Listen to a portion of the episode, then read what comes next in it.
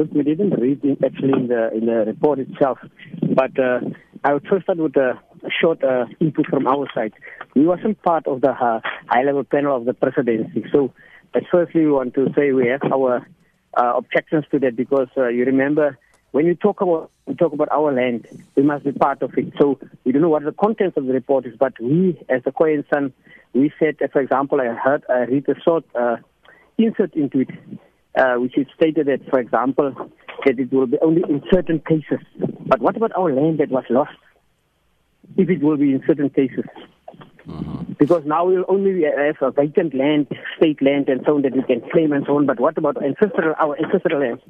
Mm-hmm. So, so how then would you like government to address the land issue as far as the Khoi, the San, and its descendants are concerned?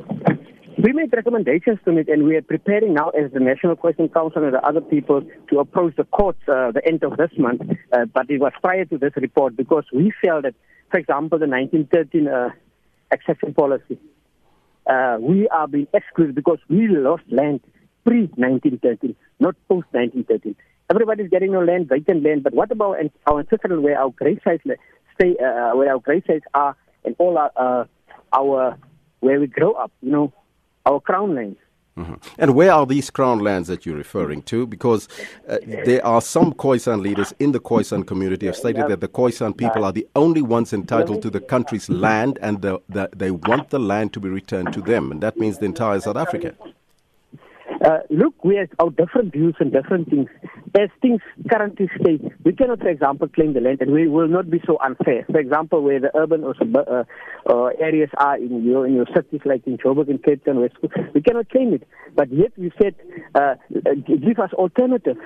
For example, if you like the Eastern Cape, uh, uh, part of the uh, KZN, which is now uh, where Kokstad is itself, and then you take the Northern Cape and the entire Western Cape. So this is our area that that, it, that it's undisputedly our, our land because no, everybody found us first here in South Africa.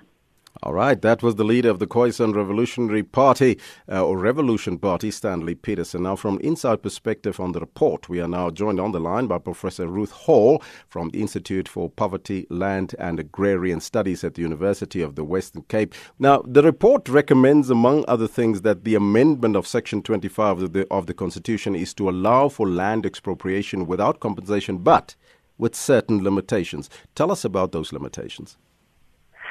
Uh, thank you for the opportunity to discuss this. Um, we were asked to address the question of when expropriation without compensation could happen. And indeed, we confirmed that our understanding of the Constitution is that expropriation without compensation can be provided for in situations where it is just and equitable to do so, because that's the wording of the Constitution. Uh, the question and the debate that we had inside the panel is when would it be just and equitable for there to be zero compensation? And our view is that there are circumstances where it would be just and equitable. Um, and we've identified 10 circumstances that we suggest uh, that could be incorporated into the expropriation bill. Let me just emphasize that um, this means that uh, we, we understand that, ex- that the issue of compensation should be determined on a case by case basis.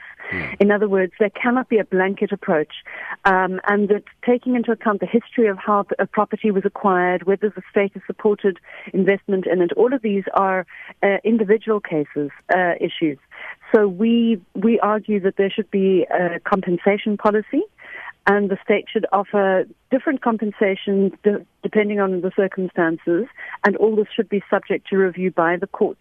I know that some people will find that this is too radical a view.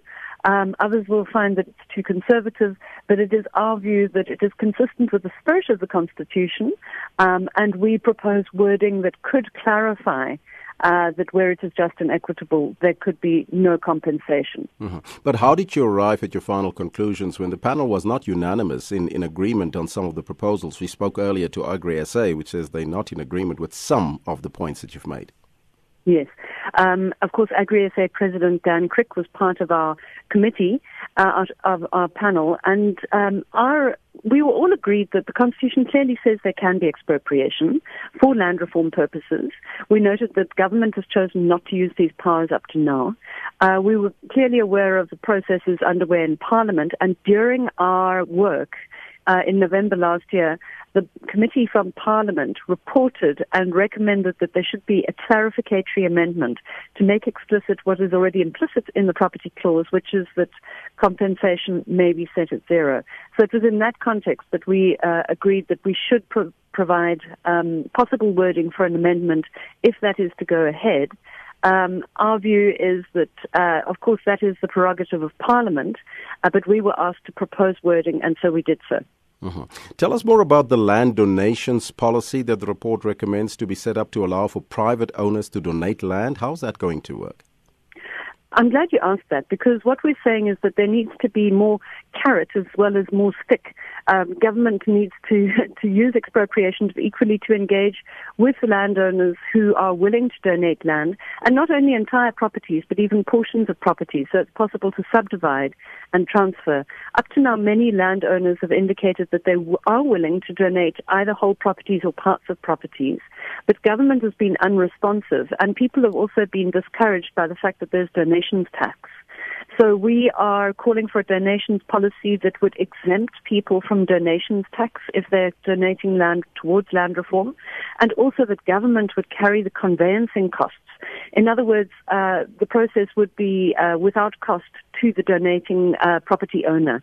Um, we've also asked that the minister should convene talks with big property owners uh, like the churches, the mining companies, the big agribusinesses within the coming year to engage with them about auditing their own land holdings and identifying land that they can offer as donations. Now, uh, Professor, we're asking our listeners this morning is expropriation of land without compensation linked with those strict conditions perhaps the solution to the land debate and why? Do you think that that is the order of the day, seeing that there's already some objections? Expropriation is, is a necessary part of land reform. Otherwise, existing landowners always determine the pace, location, uh, and scale of the land reform process. So expropriation is required, um, but it needs to be carefully used together with other methods of acquiring land. Um, my view is that um, the, is that expropriation, together with a compensation policy and a proactive approach by the state, can move us forward. We actually have many uh, recommendations beyond the expropriation without compensation issue, mm-hmm. uh, and we very much hope that this, during the coming two months, uh, which ministers have been given to identify how they're going to respond to the report, that we'll have some movement. Uh, it's very encouraging that Cabinet has decided to establish an interministerial committee so that various ministers are going to work together towards the implementation of this report. So it's going to be a joint effort mm-hmm. by government. Professor, thank you so much for your time. Professor Ruth Hall, Institute of Poverty, Land and Agrarian Studies at the University of the Western Cape. She's also a member of that presidential expert advisory panel on land reform and agriculture that has released that report.